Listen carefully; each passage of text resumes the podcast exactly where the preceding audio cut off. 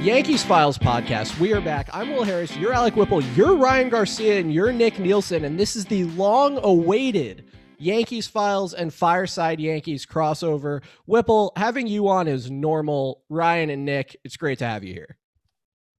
Dude, it is an honor to be here. Uh, we got the playoffs tomorrow. The Yankees are taking on Cleveland, who thank God we'll get into this later. I hope. Thank God it's not you know, they got home, sent home no playoff wins. You know, Cleveland comes into town. You know, uh, just no devil magic in the playoffs. No, no Canadians in the playoffs. This is probably one of the best vibes we have going into an American League Division Series in the last few years. You know, no Tampa, no Canadians. This is about as good as it gets, man. Yeah, everything no Ryan said, money. Yeah, no Boston, but that, no that was, Aroldis Chapman. Yes, that's the best part of this postseason. That's why the values are so good. Like for once, I at least feel like okay, we're not going to throw out a bullpen arm that's going to completely implode and throw everything we worked for down the drain. The it's Mets can't say thing. the same. The Mets cannot say this, dude. they're we should be taking a victory lap right now. I should personally be taking a victory lap. I dug up some old uh, podcast content earlier today from March. I was saying that the Rays were bad. I was saying it. Whipple was calling them inevitable. I was saying they were bad. On May 9th, we had Gabe on the podcast at playoff Tanaka underscore. Shout out Gabe. Everyone who listens to this knows who Gabe is. Um, and I offered him on that day an opportunity to say the Rays are bad. And he said he wouldn't say it and that the Rays would, if he said it, win 102 games in the World Series. And what did they do? They won like 89 games and zero playoff games. They scored one run in 24 innings in the playoffs. The Blue Jays blew a massive lead at home, got swept by the Mariners, who like hadn't been in the playoffs in Bo Bichette's lifetime. Uh, Bo Bichette, the stupidest baseball player on the planet, by the way. The Mets won 101 games, massive division collapse, couldn't beat the Padres in two games at home. The Padres didn't even win 90 games. Their star player was out for steroids. I mean, it's for all the crap the Yankees took all year for having their huge division lead get slightly smaller, every fan base that tried to give us shit completely embarrassed themselves mm-hmm. over the remainder of the season. And I think that we should be taking some credit for that. And I will say for the Mets and the Blue Jays specifically, for anyone complaining about the wild card series, you got extra chances compared to where your team would have been last year. So the only the only one I'll hear arguments about the wild card series being kind of a, a, a disappointment compared to the previous format as the Cardinals because division winners would have made it. But it's the Mets and the Blue Jays fans who are the loudest on Twitter. And so those are the ones that we can clown on. And they deserve it. I mean, especially the Mets. I think, you know, they had a great year, but they choked so hard when they needed to win just one more game. And, you know, the Blue Jays collapse speaks for itself. Um, there's a lot of good teams left in the playoffs. And you know, the Mets just could not be among those teams. I think if the Mets were playing the Yankees, I would be worried. And, you know, like I would be worried it would be a good matchup. It wouldn't be a pushover for the Yankees, but maybe I was wrong considering they couldn't win one more game against the Cubs, Braves, or Padres. I mean, no, you're Phillies. absolutely right. You're right. And that's the thing. Like the Phillies even did better than the Mets in the postseason. And this is what's crazy to me is that the Phillies every year are the let's fuck around and find out Phillies. and this year all of a sudden their moves that they'd made in the past three or four seasons and this season going into it kind of came together and worked out. I forgot David Robertson was him. And then he was once again him. I'm like, dude, first of all, David Robertson looks like he does in 2009. Like that needs to be studied. That is some Benjamin Button ass shit going on over there. I don't know how the guy is 39, 38, however old he is. And he looks younger than he did when he first came up. And his cutter, he's throwing it harder. Like there's some devil magic going on in the Robertson, Alabama household, and we need to explore that shit. But I, I my favorite part of this podcast already is just the immediate hatred toward the the rival teams. It, it's just crazy, like you said, Will. Coming into the season, there was not really a target on the Yankees' back per se. It was not more of all. a the Yankees did so poorly coming into this year that we're not going to worry about them. And Ryan and I did our, of course, inaugural episode together in spring training with Fireside Yankees. And we talked about how we both think the Rays are good and the Blue Jays are really good. But why is everyone just looking at this Yankees team and is like, oh, yeah, this is a fourth place team? Like we were talking about it mainly with Boston, because Boston, for whatever reason, those delusional ass moronic fans thought that this year's team was the one. They thought that a Chris Sale that hadn't pitched in a year and a half, a James Paxton who hadn't pitched in a year and a half, and Nathan Eovaldi who just had the craziest like one-off season I've ever seen. We're going to get them to the promised land, and that Bobby Dalbec was the third baseman of the future. Well, we learned all of this shit is false, all of it, and it's just it makes me happy. Like going into tomorrow, the fact that the Yankees got where they are right now, how they did it, they battled adversity there, like you said, there are memes about them losing the division lead and not making the playoffs, which is just ludicrous, like ludicrous to me. But they battled all of that thanks to Aaron Judge. Obviously, I mean the guy OPS thirteen hundred from the All Star break on. Is that good? Eh, well, I mean, I don't. It's tough. You get, you ask some franchises if it's good, and they don't know because they've never had a player do that in their history. Like, look at the point. Tigers. There's, there's, there's like, what, when the hell was the last really good 1300 OPS Tigers player? Never. Like I don't think Al Kaline did it. Miguel Cabrera. Well, yeah, but Miggy Miggy never had 1300 OPS. Miggy was just like, watch me bat 360 while hitting 30 dongs. Want to see me do it again? Yeah, we're Whereas really going. Judge, what Judge just today. did this year, dude. Never seen it before in my life. Never will again. Right? that was comprehensive. Oh, I, I guess. Uh, never win uh, my internet sucks. Uh, but I don't know if you guys can hear me now. We got you. Uh, okay, cool.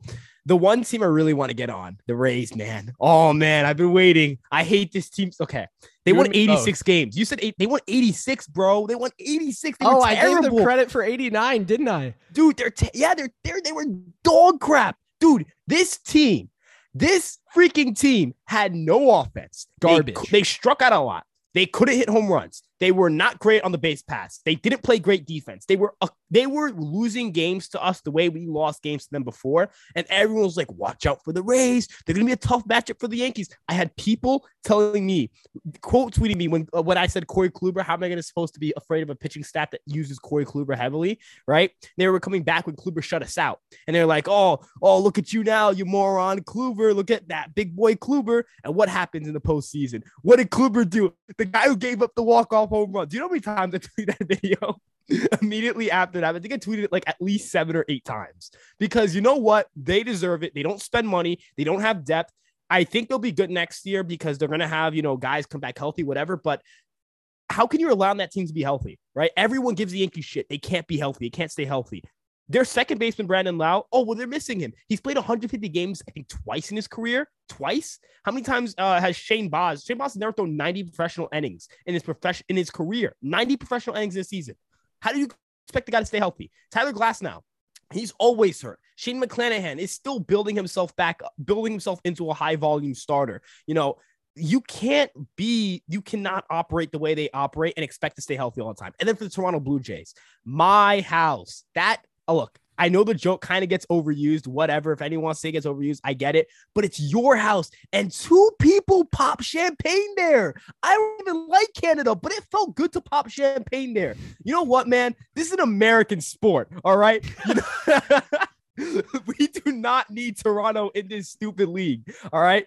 But anyways, in all, in all seriousness, though, the Mariners got in a circle, started dancing on their field after coming back seven runs. If the Yankees did anything that those two teams did, which is score run, run one run against the Cleveland team, that oh well they're in the AL Central, they stink. You scored one run there, and then the next team, the second place team, blows an 8 1 lead. I promise you, if the Yankees ever did that, no one would ever pick them to ever come close to the division again. And I don't have that same sort of hatred for the Mets. I, I just, I, I hate the Blue Jays and Rays so much more.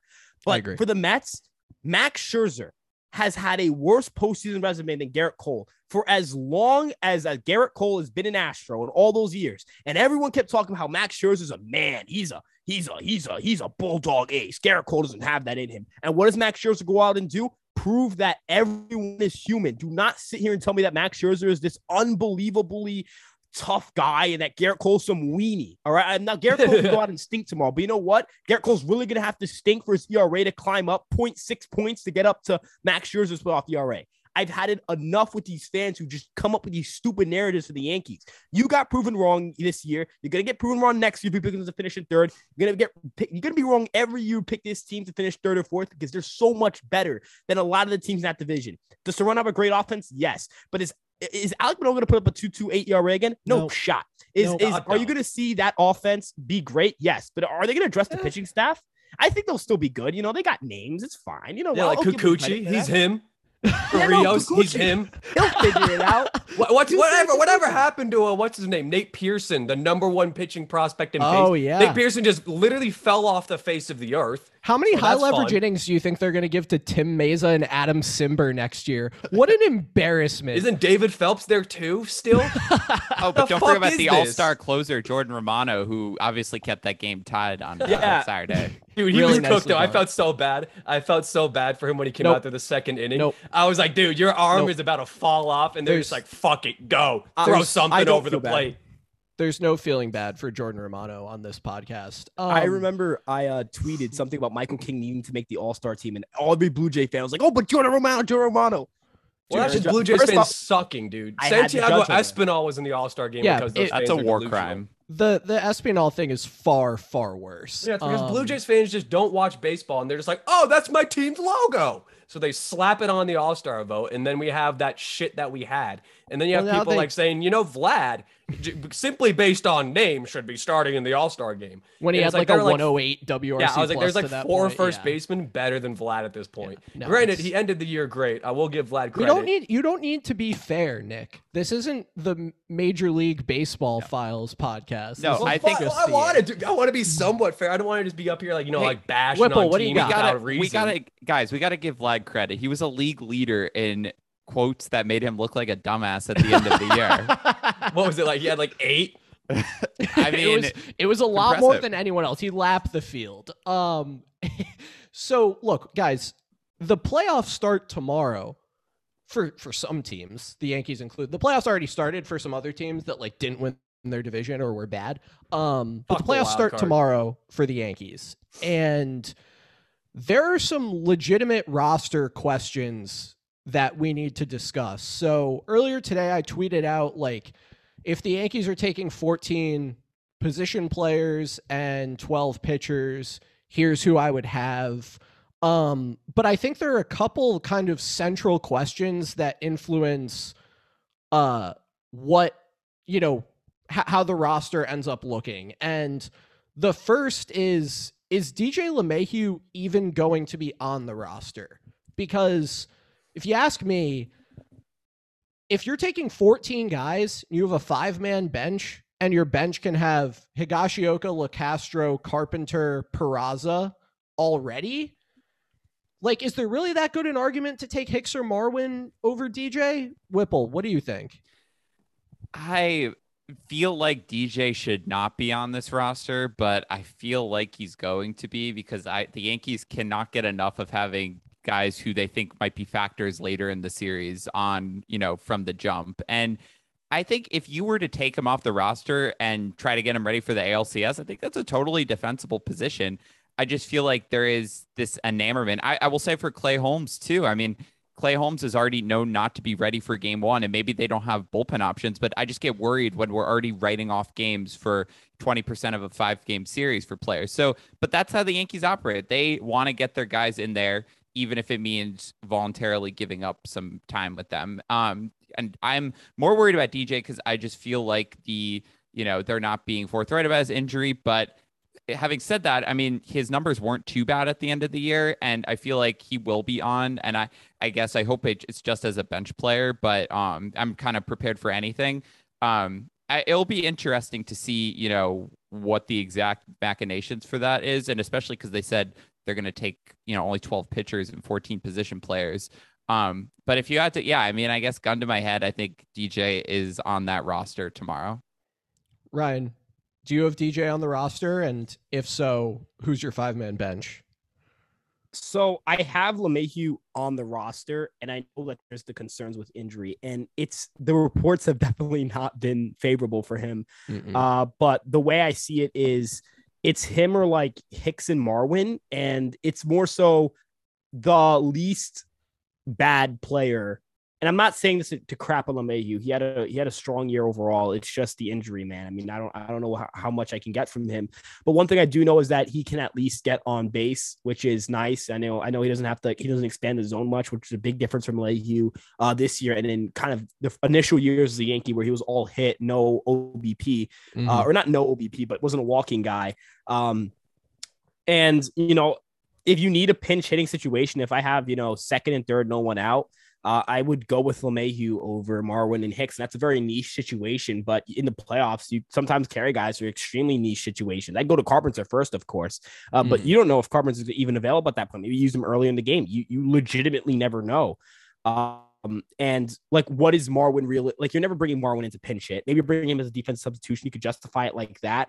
But even Aaron Hicks, like, do we feel com- do we think it's fair to Aaron Hicks to try to put him in a position where he's in scoring position in October in Yankee Stadium? I feel like that's just like that's, that has to be like a, a form of human torture. And I don't think the U.S. like the New York State government, the Court of Appeals, which by the way I learned is the highest court in the uh, in New York State. Take shout out to my business law this class. guy's in college. Uh, Here we go. Yeah, drop that one on us real quick. But I don't think they would approve. I don't think they would approve of uh, Mr. of Mr. Aaron Hicks getting tortured like that. Like that would just that's legitimate. Like that's that's actually me- that's actually messed up. Like he'd get booed to no end if he just stepped to the plate. And if he got out, I mean, I, I don't trust Hicks in those spots. I, I trust LeMahieu a little more.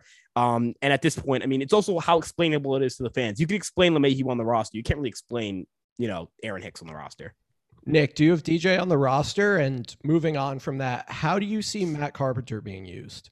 Well, first of all, to answer your first question, I guess I'm gonna be contrarian here to everyone in the group. I do not see DJ making the roster. My so reason is bench. So my bench, I have now. This is this is a very interesting bench. Hear me out. You have Everson Pereira on your bench? no, no, I don't have Everson Pereira. On the bench. He has Ron Marinaccio as a hitter on the bench. Dude, get Ron out there. I guarantee you, he hits harder than IKF. Um, but so my bench, I have Peraza on the bench. I have Higgy as the backup catcher. I've got Locastro as the pinch runner. Mm-hmm. And then I have, now this is where it gets a bit confusing, I guess you could say, because I have, go, well, see, this is what's so fucky right now with this Yankees team is that DJ LeMahieu is not healthy right now. That is clear as day.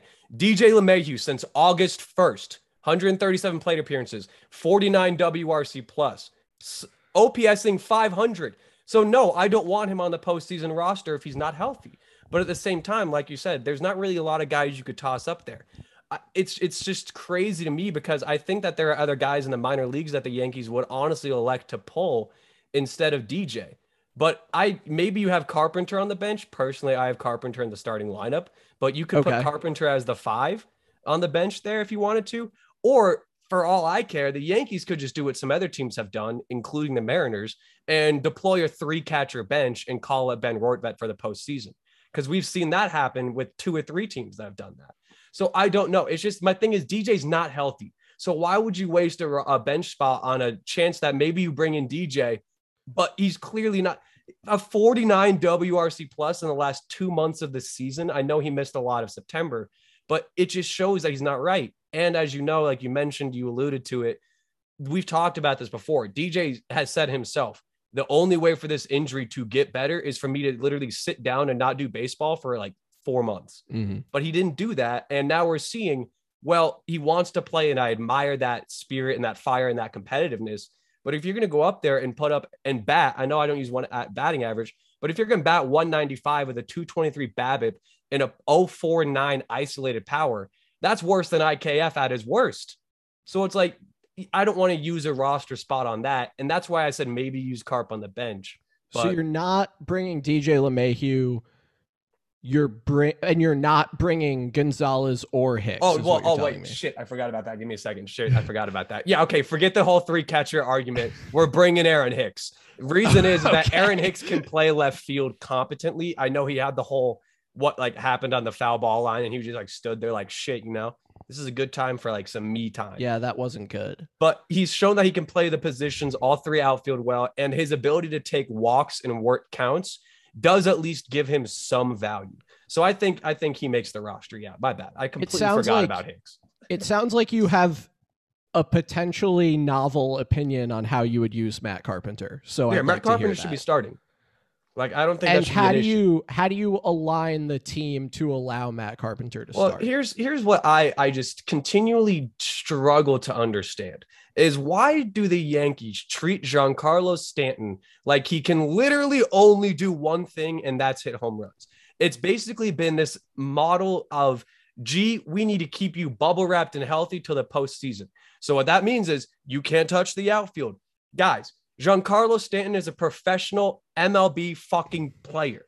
He can play corner outfield for three games. So toss Giancarlo in right. And here's the other thing I don't care if there's a lefty on the mound or a righty, because Carpenter against lefties this year put up like a 290 WRC yeah. plus. So that's not a problem to me. It's just getting his bat in the lineup. I have Carp DHing and Giancarlo in right, Bader in left, Judge in center. That's so how it have, should be you have Oswaldo Cabrera not playing. Yeah. Well, oh, damn it. Oh, this is so hard. I my, thought my about grandmother, my grandmother Oswaldo, listens to you could put podcast. Oswaldo at shortstop. You could have Oswaldo plays literally any position. I I toss Oswaldo at third if I'm being for real, and then have JD on the bench. But then we have more.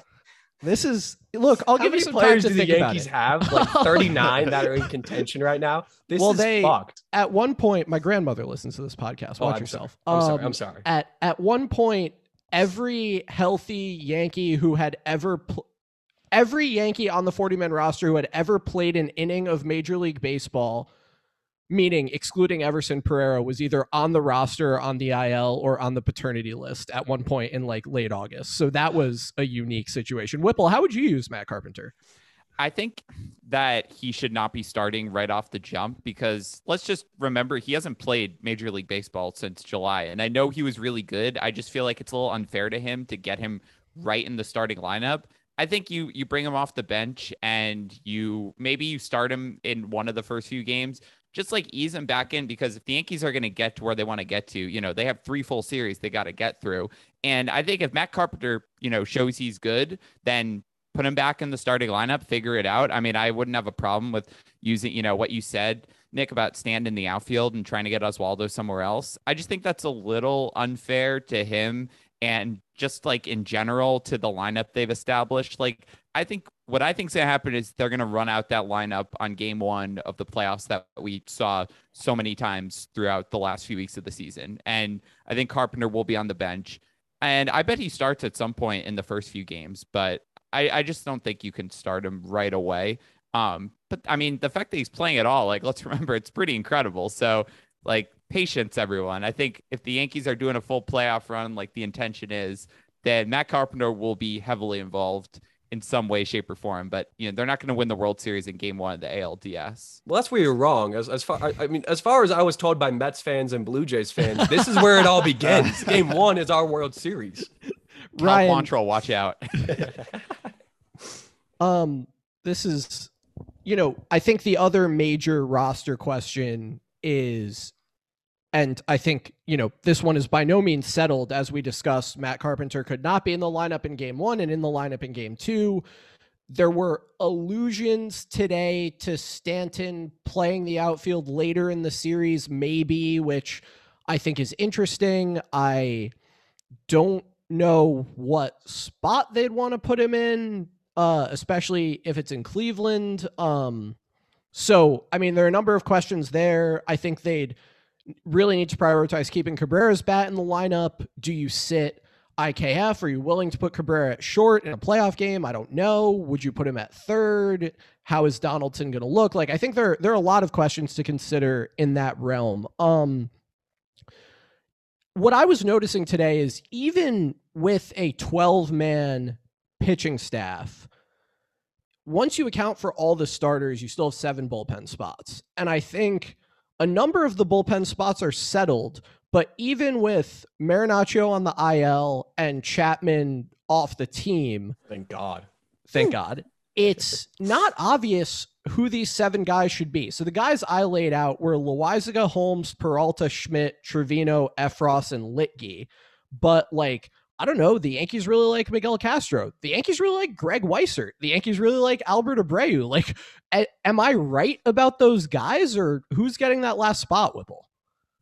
I mean, I think that you're pretty spot on. Um, of, of the other group, I just don't see how you give it to Castro. Like, how are we going to let Miguel Castro, who came in one game in Texas and looked just as bad as he had when he was left off or when he was injured, you're Lost really going to trust no-no, him? dude. Mm. Yeah, like I mean that was unforgivable. Immediately fact- lost the no no. Like it was like so like foreseeable, but like I don't know why he was pitching in that game, but like the point he owes is like Luis Severino an apology. yeah, he he owes really him an does. apology, a beer, and a steak. I mean, I think you have to go Weissert if you're considering anyone else outside that group, right? Like, I mean, am I wrong there? Ryan, what do you think? I, I have to go with that group of seven. Look, I know that Luetge and high leverage is not ideal. I don't think they're going to go with him in high leverage, but here's the thing that Luetge provides you that Castro cannot. He can go two or three. He might even be able to get you into- a third inning, maybe not complete Yeah. it, but get you into the third inning. Um, we just saw Cleveland play 15 innings, right? Um, they they are. I don't want to say annoying in like a way that makes it seem like I'm calling them like immoral. I mean more like annoying in the way of like they will pitch you to death. They will not stop pitching you to death until they get what they want.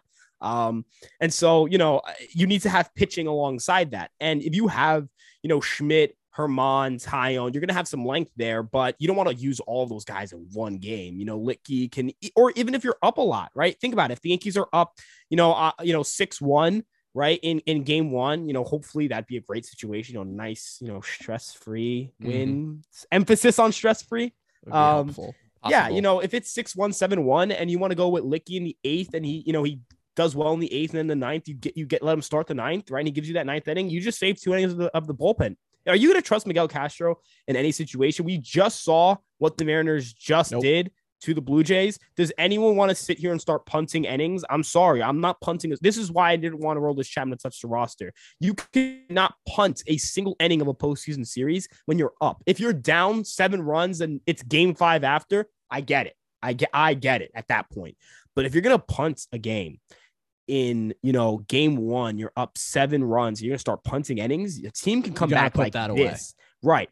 You know, it would have been cool. You know, I really wish Weissert could have put it together because I think he's just cool. The mustache is dope. You know what I his mean? But slider's elite. His slider's one of the best pitches in in our bullpen. yeah, stuff wise, it does well. The issue is obviously the command, uh, and and you know we're hopefully I think next year we're going to see a lot more of Greg Weissert. I think Greg Weissert talk in the offseason is going to be pretty fun. But Lucas Luetge is also one of the only lefty options. Peralta's gone is the only one. Uh, I think you know with Britton, you know getting injured and Chapman gone, you don't have lefties in that bullpen. Not saying that he's going to come in again and you know face you know bases loaded, and it's you know Med uh, not Amed Rosario, Andre Giménez, uh, you know coming in bases loaded, two outs, and here comes Lucas Luetge. But you know, it's you need to have more than one lefty, in my opinion. I think that'd be nice to have it, especially if you can have it. Um, and then as for the other guys, I think they're all locks. You know, Yeah. Holmes is if he's healthy, he's going to be in that roster. I think Holmes with a more sinker heavy approach. I think he went a little too cute with the slider. You know, he's trying to figure out that secondary pitch uh, and something to go against lefties with. Or when he lost that sinker command, he was trying to find something to compensate for it.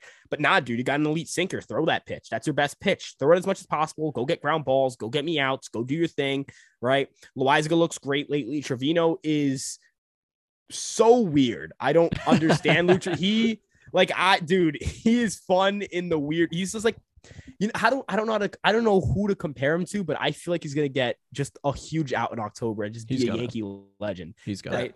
Uh, you know, I would have looked at Albert Abreu if they were carrying a 13th pitcher as the, you know, that extra option. I would have, ne- I would have stayed away from Castro just because I know Abreu Yep. can throw strikes a little more reliably, which is weird to say because Yeah. ago I would have never told you this. Uh, but you know, the bullpen I think is going to be a strength of this team. I know they've had injuries, but it's a strength of this team. I still think it's a strength of this team. The pitching staff's a strength of this team. They match up very well with Cleveland in terms of pitching strength. It comes down to the lineup, right? As long as it and it does Carpenter doesn't have to start for this team to score. This team needs Matt Carpenter so desperately to score three or four runs in a game, they shouldn't, they weren't going to win Yeah. the World Series. So, you know, Donaldson, I don't want him hitting fifth. Hit him a little lower in the lineup, figure it out. You know, let Cabrera get a little bit higher in the order. Gleyber, Stanton, Rizzo, Judge, that five right there, that's your runs. Everyone else is complementary pieces. You hope IKF runs to a couple hits. You know, he backups away to hitting 350 in ALDS. You know, maybe Trevino hits a couple big hits and uh, Bader makes a couple really nice plays. And that's your, ba- that's how you're going to win baseball games. Those 5 Mhm. guys and the other four guys, whatever they give you, they give you. And then you pitch your way that you've pitched all year and you're going to go to the World Series and win it. Right. And I think a lot of people are subscribing themselves to the idea that, okay, we get past the LDS maybe, and then the Astros beat us in the LCS. You Fuck know, that. No, Yeah, sorry, screw, like, screw dude, that. Screw that. that noise, you know, Loser talk. look, look, yes, is that are the Astros very good? Yeah, and is there a good chance we play them? You know, could that be a team that sends us home? Absolutely. I'm not, you know, overlooking the Astros, but screw that noise, man. Go into October, have fun, right? You never know when you're gonna get to this point again. You never know if you're gonna, you know, fall into the wild card next year and you you get knocked out there. Have your fun now. The teams we hate have gotten knocked. The teams that we don't like just well, got knocked Houston's out. Houston's still there. I, I despise Houston. I hate Houston more than I hate the Astros. They haven't had to play yet. Houston more than I hate the Astros. I was about to say, Ryan, wait, what? You hate I the hate city? Houston. What did the city do? I hate the Astros far more than Bad I hate city. the Mets. The Mets is more so like uh, I have a couple Mets fans who are friends of mine, or like got me gave me shunts for that, maybe tease a little bit, you know. But the at least the Rays and the Jays, you know, they're out of it, right? Every you know you're playing Cleveland, you're favored in that matchup. If you get an, a matchup with the Astros, you know what? You've got better pitching than you've ever had before. Your lineup's better than Judge is better than he's ever been. You have a full, you know, a fully healthy Giancarlo Stanton. Hopefully, Anthony Rizzo is going to get his first taste of postseason baseball outside of the wild cards. That one wild card game. You know, you've got Severino and the time he won the World Series. Also, right, right, yeah, and that look. time too. We can't forget about that. Look, I meant I meant as a Yankee, but oh. you know, my point more so is like if not for Rizzo, let's think about one year. my point more so is this team is not last year's team. This is not the year before. This is like a lot of people want this team to fall in the ALCS. We could say, "I told you so." Screw that noise. Go yeah. be a Yankee fan. Go root for this team. If you're going to the stadium, go get, you know, go get hype. Go to the stadium, have your fun. If you're watching with family and friends, have fun with it. You know, you never know when you're gonna get back to this point. You never freaking know. Go mm. have fun with this. Screw that noise about everyone telling you they're gonna get knocked out this point if they go face the Dodgers. Dodgers gonna kill them. I don't care who they face. Go in there and you go have fun, right? Postseason baseball, the Bronx people. We're guaranteed at least two games of postseason baseball in the Bronx. If you get past it, we'll get maybe three games of post more on top of that. We want post, we get posted baseball in the Bronx. Playoff baseball, important games. This is what we thinking about all year. There's a chance to win the 28th title this year dude, screw everyone who's on here with the Astros gonna smoke the Yankees, Hell, oh, smoke the Yankees. I hope that we fucking smoke them, bro. If we smoke the Astros, I'm gonna be unbearable on Twitter, dog. Every single bookmark, I'm coming for all of you. I hope everyone on Twitter is hearing this. I'm coming for you. If you said shit about the, I'm coming for you. I'm gonna be there. Be at the second the Yankees win it, third out. I'm gonna have four or five tweets lined up. I'm gonna get it all lined up video, video, tweet, tweet, tweet, tweet. I'm gonna add like hundred tweets on my Twitter feed in the span of 30 seconds, bro. Have fun with this. All right. I hope they get there. I hope they get this team. I don't want people sitting here and say, can't wait till we get beat by the Astros. Screw that. Stop being a loser. Stop being a defeatist. Stop hating this team. Aaron Judge is my Lord and Savior. Luis Severino's gonna be roaring on the mound in the Bronx. Let's have fun with this if you're not what, a, what a rant. run Jesus, through what? a wall at this point, like I, I just don't know what. Well, I feel like this you. is the scene in Rudy where he's like inspiring the team, and Rudy's just like, mm. wasn't that a, was that a question about the bullpen? It was a question about the bullpen. It was. Wait, it was. It was I... a question about the last guy in the bullpen. Actually, I would like to add two things. One is Please. related to that. Okay, so I will save the actual bullpen thought that I had the first thing I do, I mean, obviously we all echo everything you're saying because that was pretty awesome. Um, I will say that game five of the 2019 ALCS, like who thought walking away from that, getting ready to play game six the next day, watching Paxton shove and Hicks homer, like that would be the last time in three years that we would see playoff baseball in the Bronx. I mean, if that doesn't show you like this stuff can turn around on a dime, I don't know what does. One other thing to say in terms of the bullpen, I'm kind of the more I think about it, the more I'm getting on board with closer or late inning Jameson Taillon in the in the playoffs. I, I was thinking about that today. Would you? And I pose this to the group: Would you start Germán in if we get if you got to a later series? Would you willingly make him your fourth starter? And if Taillon turns out to be a weapon, I mean, I know we don't have to think about that right now. And if it goes well, because I'm starting to think like I have visions of like 2018 Chris Sale coming in in the ninth to close out a World Series from Taillon. You could definitely get a little frisky with high leverage JMO. You absolutely could. Because here's the thing Nick, I know you talk to Ryan a lot, so I feel like you're going to answer this question capably. What is the one thing you don't want a guy who comes in from the bullpen to do? Oh, oh, well, now this is a, this is oh, hmm. You. don't, I think you well, you want them to say no to walks. You want so them what you don't want no them to, to do is say yes to walks. exactly. Which Ryan apparently did, by the way, in his blitzball game the other day. Oh, Ryan. But she was trying to brag about having eight hey, Ks in four innings. Didn't Dude, you walk five, Ryan? Yo, I hadn't thrown a blitzball in a while. I was working on the cutter, you know, working on the rider sweeper dog, bro. My Maybe in game isn't the time to try new things, bro. Maybe Hey man, yo, they the couldn't touch me, bro. I, bro, my so cold as I was saying, whip percentage. Jameson Taillon doesn't walk people. No, he does not. Very good at that. And lowest rate in the league, right? Or second lowest in baseball behind Low- Kluber. believe so. And the idea after all these years of watching Aroldis Chapman and even like recent Zach Britton and like David Robertson had a talent for getting in and out of trouble and cleaning up other people's messes, but the Yankees have put us through a lot of high leverage relievers who love to load the bases.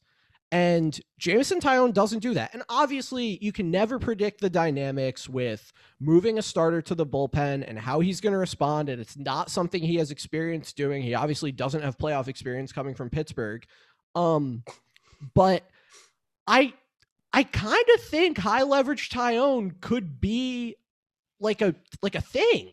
Listen, Like I know he he had like the first inning thing last year, right? But that's gone.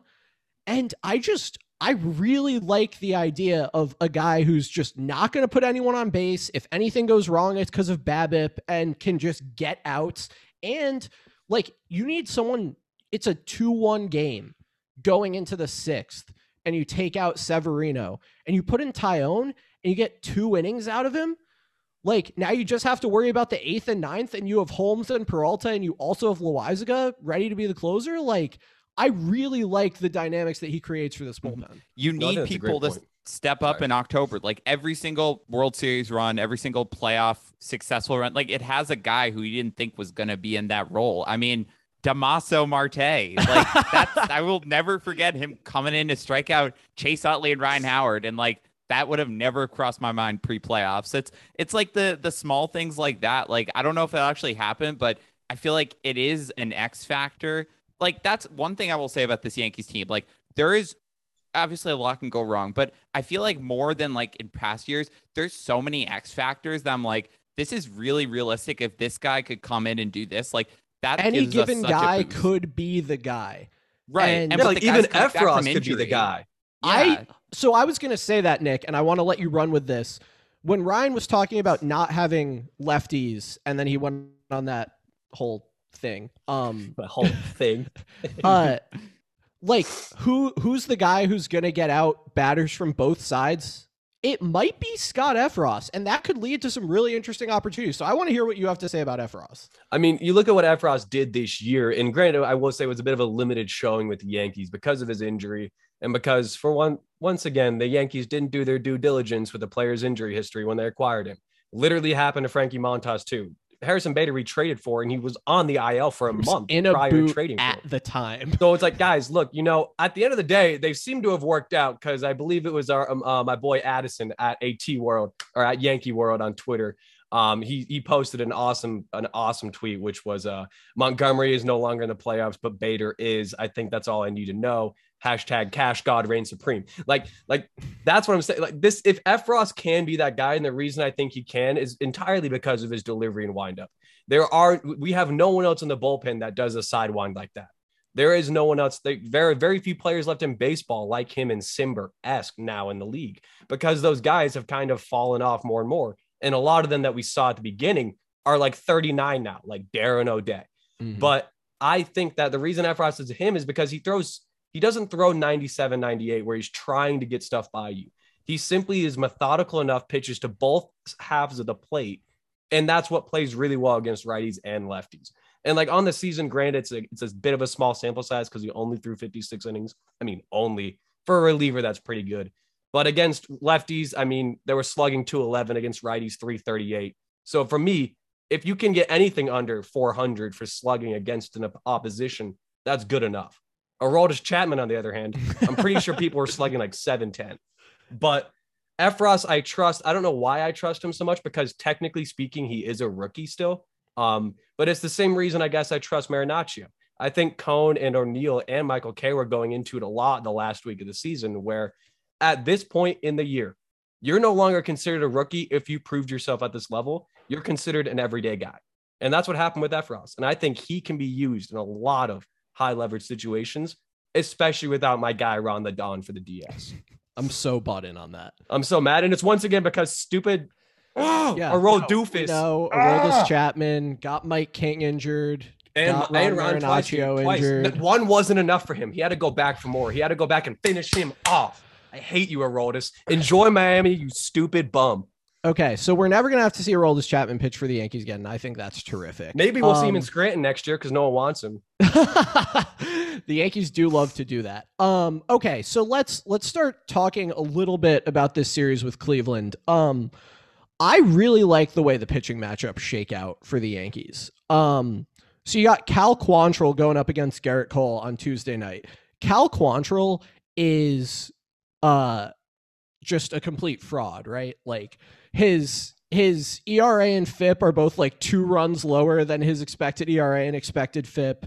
He's just not very good. I don't know if that makes him a BABIP merchant or a home run per fly ball merchant or what, but he like the Yankees hit the ball hard in the air a lot, and Cal Quantrill is not ready to deal with that. Um, and we all know how Gerrit Cole has fared against Cleveland in the playoffs as a Yankee. Uh, he dominates them with the exception of Josh Naylor, I guess, but like who really cares? Um honestly, I'm gonna be, I'm gonna be very very clear here, and if this comes back to bite me, it comes back to bite me. Jose Ramirez is a Yankee killer. I expect Jose Ramirez to be very good in this series. There is not another hitter in Cleveland's lineup of whom I am scared. Andres Giménez is a phenomenal defender, but he just had this incredible season because he is a BABIP merchant. Um, he's never going to have this much offensive production again. I'm not scared of him. The Indians Guardians just scored. You said the thing. the the Guardians just scored three runs in 24 innings. I know I was clowning on the Rays earlier for scoring one run in that time. The Guardians only scored three. The Yankees scored like 20 runs in 16 offensive innings the last time they played the Rays. And it was it was the same guys. Like I I I think that going up against Quantrill, who is not their number one starter, uh, going up against a bullpen that even though it got a few days to rest was still taxed a lot. Um, you know, even if it gets to Clase, he already has, you know, a multi-inning appearance under his belt this playoff. Like, I just I think it shakes out really nicely. Uh, the Yankees have not been terrorized by Shane Bieber. Um, and Nestor's obviously phenomenal. Like, I think it shakes out very well for the Yankees to get out to a 2 nothing lead. And then whatever happens in the Sevy McKenzie, you know, game three in Cleveland happens. But I really like the way that these matchups shake out. And I think this is what we're observing is the advantage of winning your division. Like, win your division, have a good record. You're not going to have to face a team's number one in game one of the division series. And the Yankees earn this advantage, and I expect them to take advantage of it. Whipple, where are you at with these matchups? I mean, I, am right there. I think the Yankees bats match up really well against the pitching staff. It's velocity for me. I mean, Quantrill is probably the hardest thrower of the starters. Like Bieber's stuff is good, but he doesn't throw that hard. And like you said, the Yankees have had success against him. Um, I, I just think they're good at hitting. You know, they're they're good at hitting guys like that. They've they've done it before. They've done it all year, and I'm I'm not concerned. Um, and even if I am concerned, I think that's even where Cleveland matches up better against the Yankees. Like I think the Yankees bats match up well against Cleveland's pitching. I think the Yankees pitching will dominate Cleveland's bats. I mean, it, that I mean that's not even like the the Cleveland offense. Like you said, they scored barely. They scored three runs in against the Rays, and you know that that series was full of good pitching, but was also full of bad hitting. Like I was not impressed by either of those offenses. Jose Ramirez is great. You know, Andres Giménez had a good year, but overall, like this team is uh, they're one of the youngest teams. I think they're the youngest team average age wise in the majors. They, they, don't have experience, and you can tell me that means they'll play young and loose and free and easy, but that also tells me that they don't know how to handle, you know, a uh, on game two, it's supposed to be bad weather, you know, pouring rain night in the Bronx, everyone's screaming at them. You know, Nestor Cortes, lefty killer, Cleveland matches up terrible against lefties, like situations that are not set up well for them. They don't know how to handle that. Um, and anything can happen for sure. But like you said, I think the first two games are excellent matchups for the Yankees, and whatever happens in the third game happens. But I feel like this, you know, if they win the first two games, I, I think they go back with the momentum.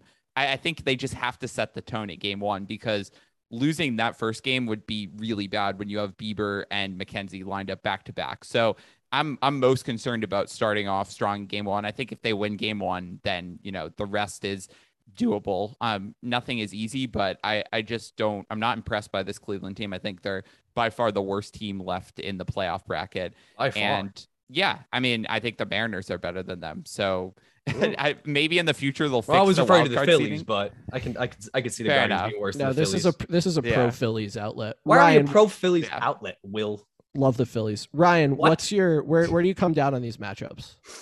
Yeah, so you know, I I hold enough a lot of respect for Cleveland in the sense that I think that you know having a great pitching staff and you know having good players, even if they come out of nowhere, you know, all you need is for them to be red hot. I think this is going to be a competitive team. I think you know, I don't think anyone here is necessarily looking at them and saying, "Yep, easiest sweep in the world." No. Um, even if you Well- know, I, I don't think they're the best. I think they, I think they are probably the least talented roster left in the postseason. But you know, even not very talented rosters or not highly talented rosters, when optimized properly, can go out and have success in October. But for Cal Quantrill, I mean, I'm extremely concerned about him pitching in New York in Yankee Stadium. He doesn't get whiffs. This Yankee team is a team that when they make contact, they typically do great things with it. Um, you know, he his walk rate is 6.1%, which is strong, but it isn't like that, you know, that like Jameson Taillon or Kevin Gausman rate where it's like, wow, this dude doesn't walk anybody. He's never it's gonna like walk a, a- guy. Two and a half to one strikeout to walk or something. Right. Like, it's It's- fine. It's, not off the charts. no. It's the strikeout to walk percentage is right around 10%. That's that's below way below league average, right? And then you look at the home run per nine rate, it's 1.01. Um, I'm not saying that that's bad, but again, we're talking about a guy who doesn't get whiffs, right? A guy who relies on, and you know, again, they, look at the the ground ball rate, 42.1%.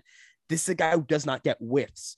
I'm concerned about how that plays. And I know he throws a cutter, and cutters typically have run lower BABIPs, and you can overperform your ER with your ERA a little bit.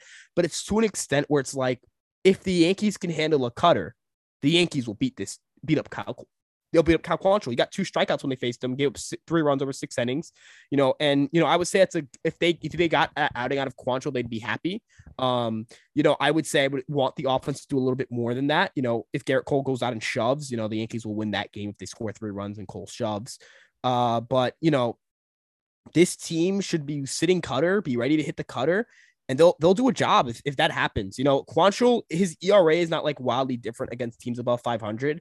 Um, but ERA is fickle, man. It- it's a tough thing because especially in October, you really need to get whiffs in October. You really need to go out and get strikeouts. It- I mean, just as much as that cutter is a you know a pitch you can overperform your BABIP with, it's not a pitch you're getting a lot of whiffs with, right? So if IKF just jam shots one to right field, or you know Cabrera porches one, right? Like that's that, that could change a series. I think there are Quantrill relies a lot o- on things that you can't control necessarily as a pitcher, um, and that can work in your favor or that can work against your favor. For Bieber, McKenzie, I think those two are stellar pitchers. I They was extremely Yeah, impressed. with McKenzie owned us too when he pitched against us in July. Yeah, And I'm one impressed. hit, one walk, seven innings. Yeah, I'm impressed with his ability to go deep into games. Bieber, I mean, he went out, and I know that's the Rays offense, but he went out and showed he can he can pitch deep into a playoff game. I think you know for his confidence, I think that's good for him. You know, Bieber isn't a pushover, but you know I have Nestor Cortes out there, and I feel like those two are going to be evenly matched in that playoff game. And then for McKenzie versus Severino, you know, as you mentioned, you know, at that point, you know, you you take what you get from that game and kind of try to win game four, game five. I think Severino, you know, is going to get overlooked a little bit because Cortes has that, you know, that stellar season. And Cole, Cole obviously is the ace of the staff, but Severino's stuff plays with anybody's, you know. Um, and as for Taillon in the bullpen, I mean, his the stuff plus on his slider is great. It registers at a 109. That's a really good pitch right there. You know, the fastball is a little more league average in terms of stuff plus, but most fastballs are. You know, if you focus on that one two punch, throwing some curveballs there against lefties, you can really hone in on what he does very well and you could get great results out of him. I feel really good about this pitching staff. I want to clarify, you know, I really do feel good about this pitching staff. They run out a lot of guys who have great stuff. I mean, you look at the three guys in their rotation, Cole and Severino have legitimately like mind mind bending stuff. Cole, I think, led uh, all starting pitchers, or was at least second in stuff plus, uh, and in pitching plus. And in terms of uh, Luis Severino, he grades well into the stuff plus in terms of his slider and then the fastball. I mean, stuff his, his fastball was this is the first time, uh, the first last three starts the first time uh, since 2018 that he went three straight starts with the fastball at 97 or higher in terms of velocity. Stuff plus climbed all the way up to 112, which is really, really good. I mean, to kind of compare to other guys, it was ahead of guys like Nathan Eovaldi, you know, ahead of, you know, guys like Walker Buehler. You know, these are guys who I know, I know some of these guys hurt, you know, whatever it may be. Uh, but those guys had pretty strong seasons, better than Brandon Woodruff had a strong year, yeah. or these guys are established starters. You know, he went out and he shoved. He went out and shoved. He has, a, a you know, amazing stuff.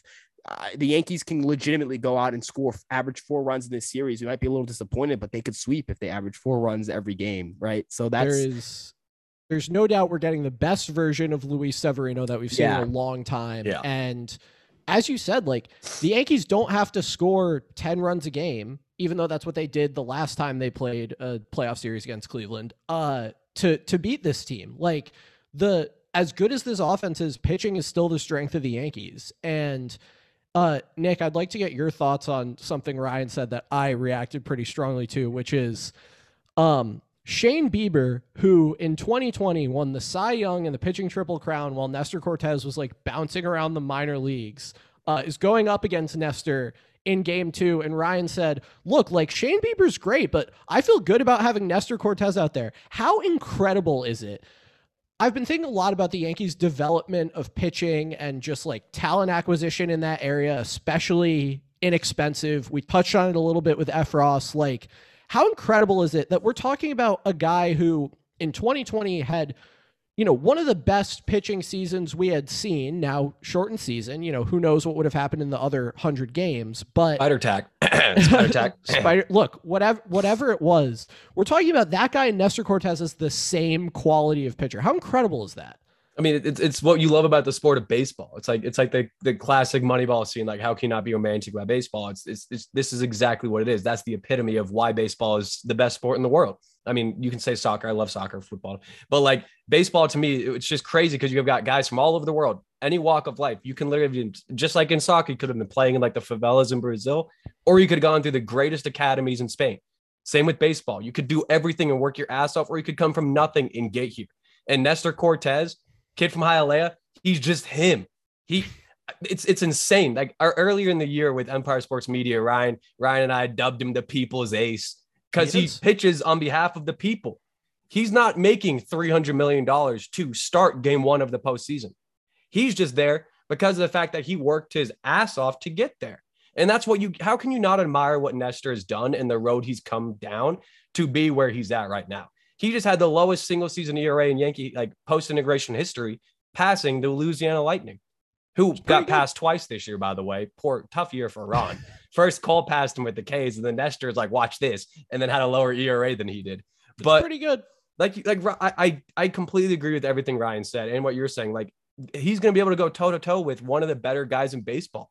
A lot of people coming into this year had Shane Bieber as a huge bounce back candidate from last year and as one of the best arms in the league. And now Nestor, you're looking and it's like, well, I I feel as good with our chances, if not better, if I'm being honest. Nestor doesn't really. I, I feel like Gerrit, uh, not Gerrit, Shane Bieber gets a lot of BABIP luck and was a very big benef- benefactor of Spider Tack when it was around. His stuff is not nearly as good now as it was two years ago. Let's just be honest. That doesn't mean he's not a good pitcher at all. But kind of going also back to something Ryan you said where you're like, this isn't the easiest sweep. It's not, but it's a sweep. I'll go ahead and say that right now on air. The Yankees it. will sweep this team. I love only it. because of the fact that the guy I'm most worried about is their game three starter, and that's Triston McKenzie. And Triston McKenzie's 24. And he has to go up against Luis Severino. Yeah. He also weighs like five pounds. Yeah, yeah, that too. But that that as we've seen, that don't matter. Dude's floating in the air, but delivering heat behind the plate. So I I just and like you said, the lineup. What the Yankees hit 254 home runs this season, led baseball. The Indians, mm, the Guardians, hit 127. The Yankees doubled the amount of home runs. And as you've seen good. on every postseason graphic and every postseason story and every MVP, whoever hits the more, whoever hits more long balls, whoever hits more extra base hits, wins the game. Contrary to what Alex Rodriguez said, you don't have to bunt and put the ball in play to get on the bases. No, hit home runs. That's imagine, how you win. Imagine being like fifth all time in home runs and fifth all time in strikeouts, and saying that hitting a bunch of home runs and striking out a lot isn't not uh, going to win is, the game. Is Yeah. not going to win you any game. Like, does A Rod think A Rod was bad at baseball? It just kind of seems like he does. Nothing beats A Rod's take. I think it was the Sunday night Yankees Red Sox game at the end of last year where he said they should just leave Jordan Montgomery out there no matter how many runs he gives up just to develop him. Like if he gives up five runs, six runs, he's staying out there. I was like, A Rod, what? You got to let them go through the. You got to let them Baseball. go through the motions, dude. You know, I mean, like Not if like you're getting game- shelled, leave them in Right. the game. The game wasn't a must win or anything. Alex Pitch them like it's the Rodriguez. Tigers game. there is a there is a there is a at least uh uh mm, I'd say at least a 25% chance. Then this is how my head would like to view this that Alex Rodriguez uh, just had like severe memory loss and just remembers himself as the gritty guy, gets the bunt down, you know, puts the ball in play, slaps it the other way. You know, he he uh A Rod remembers himself as Brett Gardner. He, No, did you know he has the number 12 jersey for IKF? And it's not one of the, it's not one of the know. fake ones Is though. it- No, it's not one of the real ones. It has Kiner Falefa on the back. he definitely he definitely looks back in his career. and He's like, out of all things I regret, it's not being a contact guy. Like I know, Damn, like, I wish I dropped more sacrifice Yeah, bunts. man. Well, you, you know, he just wishes he was Eric Chava. He wishes you were Zach.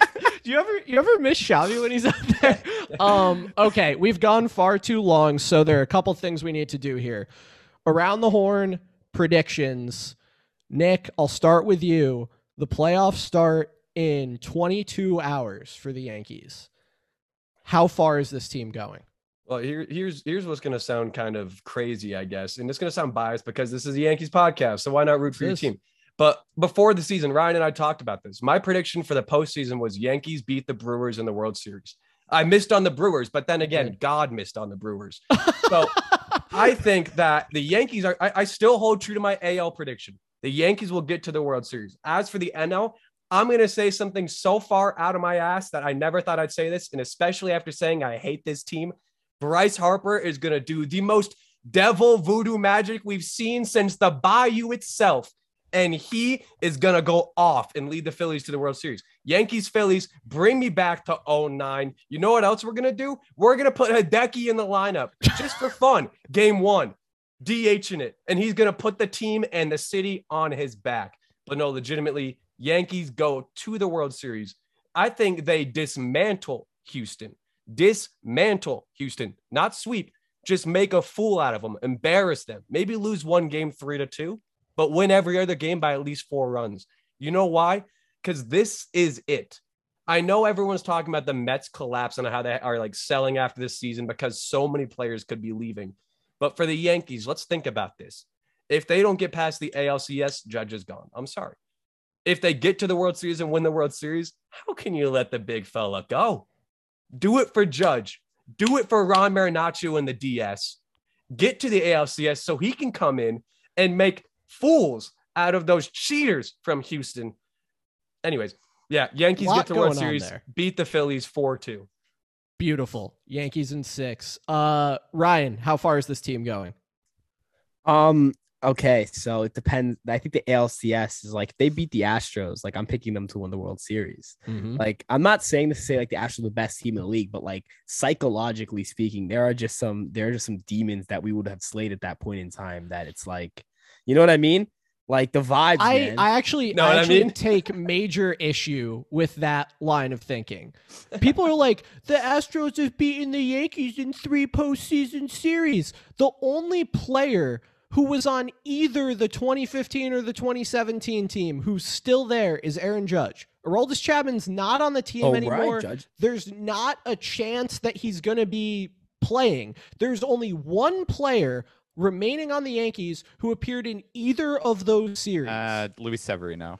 yeah, and yeah, I guess but Luis Hicks, Severino was really good.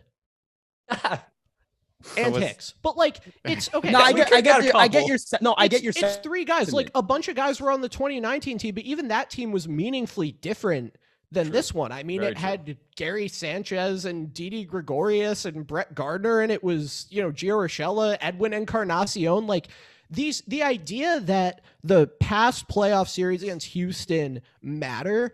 I just don't buy into it. Like, I'm sure that the Yankees don't like Houston, and I'm sure that they would like to beat them because they've been the class of the American League for a long time. And I'm sure that you know, the few of them that were on that team still harbor ill will towards Houston for stealing a series from them while cheating in 2017 and probably doing the same thing in 2019 because why would you stop if it, you weren't getting caught and it was working? Um, but I just don't buy that like the vibe in the clubhouse is, oh my God, if we could just beat Houston, we'd be invincible. Like I like what is what does Gerrit Cole care about that? What does Nestor Cortes care about that? Like what does Jameson Taillon care about that? What does Harrison Bader or Oswaldo Cabrera you know, any of these, what Josh Donaldson, Matt Carpenter, what do they care? Like, this is a different team. It is the best team in the league. I understand what you're saying, and it would be huge for momentum and it would be great for vibes, but I think we create that so much more in our narrative as fans than I can even fathom it existing in the clubhouse. Oh, yeah. I don't think it matters in the clubhouse. I'm just talking about like internally, I can't get Altuve again. If I get Altuve again, I have a balcony yeah. in my apartment, so I don't, I don't want to get into that. Um, but no, in all seriousness, I mean, it, it I think it if they can get past the Astros, which I think they can. You know, I've been very much. Uh, we don't have to get into my thoughts about that again. Yeah. Um, but you know what? This team is talented. I think they can get to the World Series. If they do get to the World Series, I think the team they'll be opposing is I. I just can't pick against the Dodgers to win the National League pennant. Uh, that team is so freaking good. Uh, but maybe the Padres are the team of destiny in the National League or something like that. Uh, but yeah, maybe maybe they maybe they got some voodoo magic. They just took down the Mets. Maybe they maybe they take down the pot, the Dodgers. But I, I got the Dodgers going to the World Series. Um, and if the Yankees get there, that's who will play. I don't want to sit here and, and talk about. I think they're going to beat the Astros and not too much because I'm going. I've already used up my rant, and I and I don't want to also create karma where like I jinx us. So I'm going to leave the AL ambiguous. I'm just going to not comment on the matter because okay. if I, I, you know, I, I jinx way too much. The Dodgers probably you do. yeah, we might just you do have here. really bad jinx. You know what? Let me just say the Astros are going to win the LCS. The Dodgers are going to win the, the, the pennant, and if the Yankee if the Yankees win, they'll lose to the Dodgers. Yeah, yeah, that's okay. what I'll say. There we go. Yep, Whipple, yep, how far is this team going? See, I got to push back a little on what you were saying, as a pushback on the pushback, because I think that things got everybody everybody in this clubhouse, there might just be a few players, but I think when you get on this team, when you join the Yankees, you are taught to you the World Series is the only thing that matters and you realize the history that is coming along with it. And you know, even if you did not participate in 2017, you know what happened. Even if you were not there when Altuve walked off the Yankees in 2019, you know what happened. I think everybody is fully aware of what's gone on with this team and you know, maybe not the exact details, but the fact is it's been 13 years and it's been six years with this current iteration of the Yankees. And I think there is, there's not pressure, but I think there are demons. And I feel like this Yankees team is finally in the position because of what you said, well, because they have veteran guys who have been there before to combine with the young guys.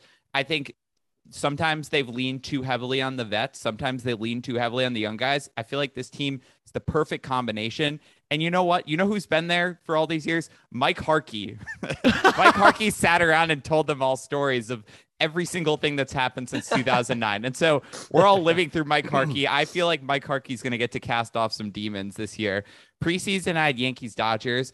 Um, I actually feel like the Braves are my pick to come out of the National League. I feel like there's a momentum with them, um, being the defending champs, also just the way they've played.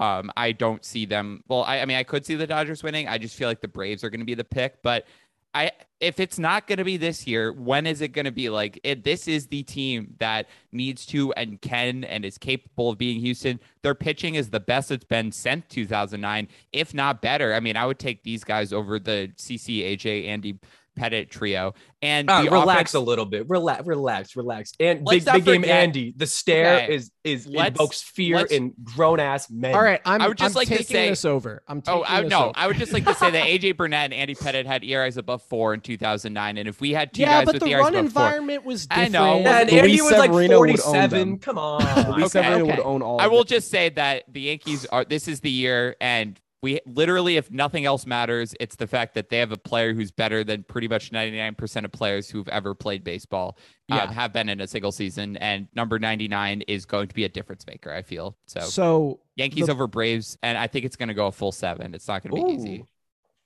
Uh, see, I can't have you doing this thing where the Yankees win the World Series on the road. So, um, look, uh, it's been a long season uh, it was a long time to get to this point. There was a lockout. Um, the lockout was lifted. They traded Gary Sanchez. It was really sad. Because Gio. It traded Gio. Um, Luke Voit. Traded Luke Voit. So many uh, guys. Such a different team now. A couple of those guys were traded for domestic terrorists, Isiah Kiner Falefa and Josh Donaldson. Um, so it's it's been a long season, and you know things have been weird. Like Anthony Rizzo was second in the AL in home runs for a long time, and then his back stopped working because he's 50 years old. Um, Aaron Judge hit 62 home runs, but he didn't hit one for like the first 14 games of the year. So like maybe it's even more impressive. Um, you know, IKF, like a bunch of people want him to be the leadoff hitter in April. They were wrong. Um, it's just been a weird season. The Yankees were the best team in baseball for multiple months. They're one of the best teams in baseball all year. They ran away with baseball's toughest division. Um, a number of their demons from last year, I think, were exercised. They had winning records against every team in the division. Uh, they held serve against Houston at home, uh, which I think doesn't get enough play. Uh, they played really well in those games. Um, the pitching is phenomenal, as you said, Whipple. The best it's been in a long time. I feel incredibly confident in these top three starters. Uh, the best player in baseball is hitting at the top of their lineup. Uh, he just had potentially the best season since integration, um, which is pretty freaking good. Uh, like literally as good as any season of Mickey Mantle's career. Like you don't have to wonder what it was like to watch Mickey Mantle. We just saw Aaron Judge do it. That's what it was like. Um, except Aaron Judge isn't a switch hitter, but like whatever. Uh, and he's from California, not Oklahoma. It doesn't matter. Um, the Yankees are going to win the World Series, and I look, I occasionally 2017, 2019, there have been times since the, Yankees last won the World Series that I've said this feels like 2009. But I mean, you're telling me the Yankees have the greatest season of all time from their best player. They have the best pitching we've seen in over a decade. They have a ton of walk-off wins. Walk-off wins? Hmm? Like, I just this team they just fit find ways to win games. And recent Yankees teams really 2018, 2020 and 2021 found ways to lose games, whether it was injuries, whether it was Lance Lynn, whether it was J.A. Happ, whatever it was, they found ways to lose games. This team finds ways to win them. Uh, my confidence is at a 10. This team is winning the World Series. And that's all I have to say. We'll go around the horn for parting shots, but I got to get this edited and posted. So be quick about it, Nick, starting with you. All right. My parting around the horn comment here. I, I can already see this coming. Tomorrow morning, we get word that a couple of the bullpen arms were not on the bus and that they had a private charter until we find out that Aroldis was behind the wheel and he's just driving them down the coast. so what's going to happen is we're gonna have some call like, oh shit, we're missing three bullpen arms. Where'd they go? In a roll, this is all of a sudden gonna be a Yankee Stadium ready to go. So I don't know. That's the only if that happens, that's the only way that my vibes could possibly be ruined. At this point, I think that there's gonna be whoever we face, it's not gonna be easy. Like no, no duh. Like this is this is the postseason. This is where the boys become men and separate themselves from the tryhards and the wannabes. The Mets were a bunch of wannabes. The Yankees are not. The Yankees are the real deal. That's why I believe in him. Sure, my Phillies pick might be from left field, but that's just because I think Bryce Harper is the best player in the National League. But this Yankees team, like you said, Will, there there has never been a group like this before. Even on the bench, there are guys I feel confident with coming in and providing a spark at any given moment. Hell, I think Kyle Higashioka has a very, very big claim to start big games. Okay, Ryan, you're part of the last month. I mean, look, I guess what I want to say to you know as my final thoughts is this is a team I want to see playing as many games as possible. This team is fun. This team has pitching. You know, we finally have, you know, I, I get to see Luis Severino pitch in a postseason for the first time, you know, healthy as a starter and forever. You know, I get to see what Nestor Cortes is made out of in October. There's so many things about this team that is different from years past. And you know what? This team can come up short, and I'll come back next year in October and we'll, you know, do a podcast. We'll talk about the same thing. We'll say this team's different, sure. But I, I'm not going to stop you know, none of the past postseason failures are going to stop me from wanting to enjoy this team. I feel like a lot of people fall into this trap of like, you know, they were, you know, they've lost in heartbreaking ways before. Let me just not like this team. Let me try to hate this team. So if they do it, it surprises me. If they don't, it doesn't disappoint me. You, it takes away the fun from baseball, right? Love your team, have fun with this. You know, if we lose in heartbreaking fashion, that's that's that's part of sports, man. You know, you, you live with that heartbreak. You got a story to tell, you know, about how they were so close or how this happened. It just right then there. How many times have you told? Of, I mean, how many times have I talked about 2019 or you know, mm-hmm. I, have talked about it to no no end. You know, and if they come out and win it this year, you get to enjoy it and you get to be like, yes, yes, yes. I get to sit here and talk endless amounts of crap after. Because if you're a ne- like, think about it, you're a negative Yankee fan right now. You're trying to tell me that this team's not going to make it to the World Series. What are you going to celebrate in the end when they finally do it? If they finally do it, you never know when you get there again. We've waited 12 years, you know, and and this may be the year, right? But it could be 13, 14, 15, God knows how long, right? You know. It doesn't like you know baseball's tough. This is tough. Baseball's a freaking tough sport. There's Winning more rounds hard. and effort. Yeah, and and the talent pool gets bigger. More teams are getting better. Right? Just enjoy it. Go into every postseason, cocky as a motherfucker, ready to go in there. And I'm sorry for using foul language. I apologize. Uh, but go in there confident and, and ready to, to, you know, hopefully have something to celebrate and, and and remember for the rest of your lives because you know you never know when you're gonna see one again you never know if you're gonna see one again and you know if this group is special and god it would be great to see aaron judge hoist an mvp the al home run record and a world series trophy over his head you know in the same you know season. So uh, let's let's go Yankees, man. Let's go Yankees. I feel good about this team, and I'm not gonna stop feeling good about this team uh, until I'm six feet under, man, because this is my team. Amen, dog. Amen, Ryan. Preach Whipple, that. finish yes. it off. So what you said about spring training, or sorry, about the lockout brought me back to March. And when we learned the lockout was over, I was immediately, I'm like, I got to get down to Tampa. I booked a flight. Everybody knows I you went with Doug Whipple, frequent podcast guest. We love Doug. Up, Doug. Sitting in Tampa, like I was like, this is the freaking greatest day of my life. Like the sun was shining. Aaron Judge ran out of the dugout. Like I didn't realize this was going to be like the beginning of an MVP generational season. Luis Severino's on the mound again. I didn't realize like this was the comeback for Severino. Oswaldo Cabrera hit a grand slam. Nobody knew who he was, and now we're you know singing this guy's praises on every podcast. And I feel like the enjoying part, like I I hundred percent agree. And I guess what I'll remember about the season is how close it was to not happening, and from like the depths from like the edge of the cliff. We came back and like all these little things that I was seeing in Tampa became the spark plugs, the the shining moments of the Yankee season. And now like here in October, like Aaron Judge is the freaking MVP. Oswaldo Cabrera is going to be a playoff star. Luis Severino is going to light it up in game 3 and yeah, it's just like it's been a long time. Like it's been so long since March and we've been there all season but like it's been long, but it doesn't feel like last year. It feels like, like you said, uh, only a few teams feel like this. This feels different. Feels special. And I'm so excited to just be there every step of the way. Closing note is I've been to one playoff game in my life, and every year I go to a playoff game, the Yankees have won the World Series. And I will be in attendance for game two of the ALDS. So you know, the Whipple curse might turn out to be a Whipple good luck charm. It wouldn't that be the redemption story of the century? It certainly would. All right, Ryan, Nick, thank you guys so much for joining us. Everyone can check you out at Fireside Yankees on Twitter, on YouTube. You are Ryan Garcia ESM on Twitter. You are Nick Nielsen ESM underscore on Twitter. People can keep up with us at YankeesFiles.com. We are at Yankees Files on Twitter. This podcast is available wherever you get your podcasts, and of course on YouTube if the Fireside Boys put it up. Uh, I don't know if we did a good enough job for that, but they'll be the judges. Um, and look, we'll be back after the ALDS ends, hopefully celebrating a win, previewing a series with either Seattle or Houston. And I'm just so excited for these playoffs. This is going to be a great run. So until next time, let's go Yankees.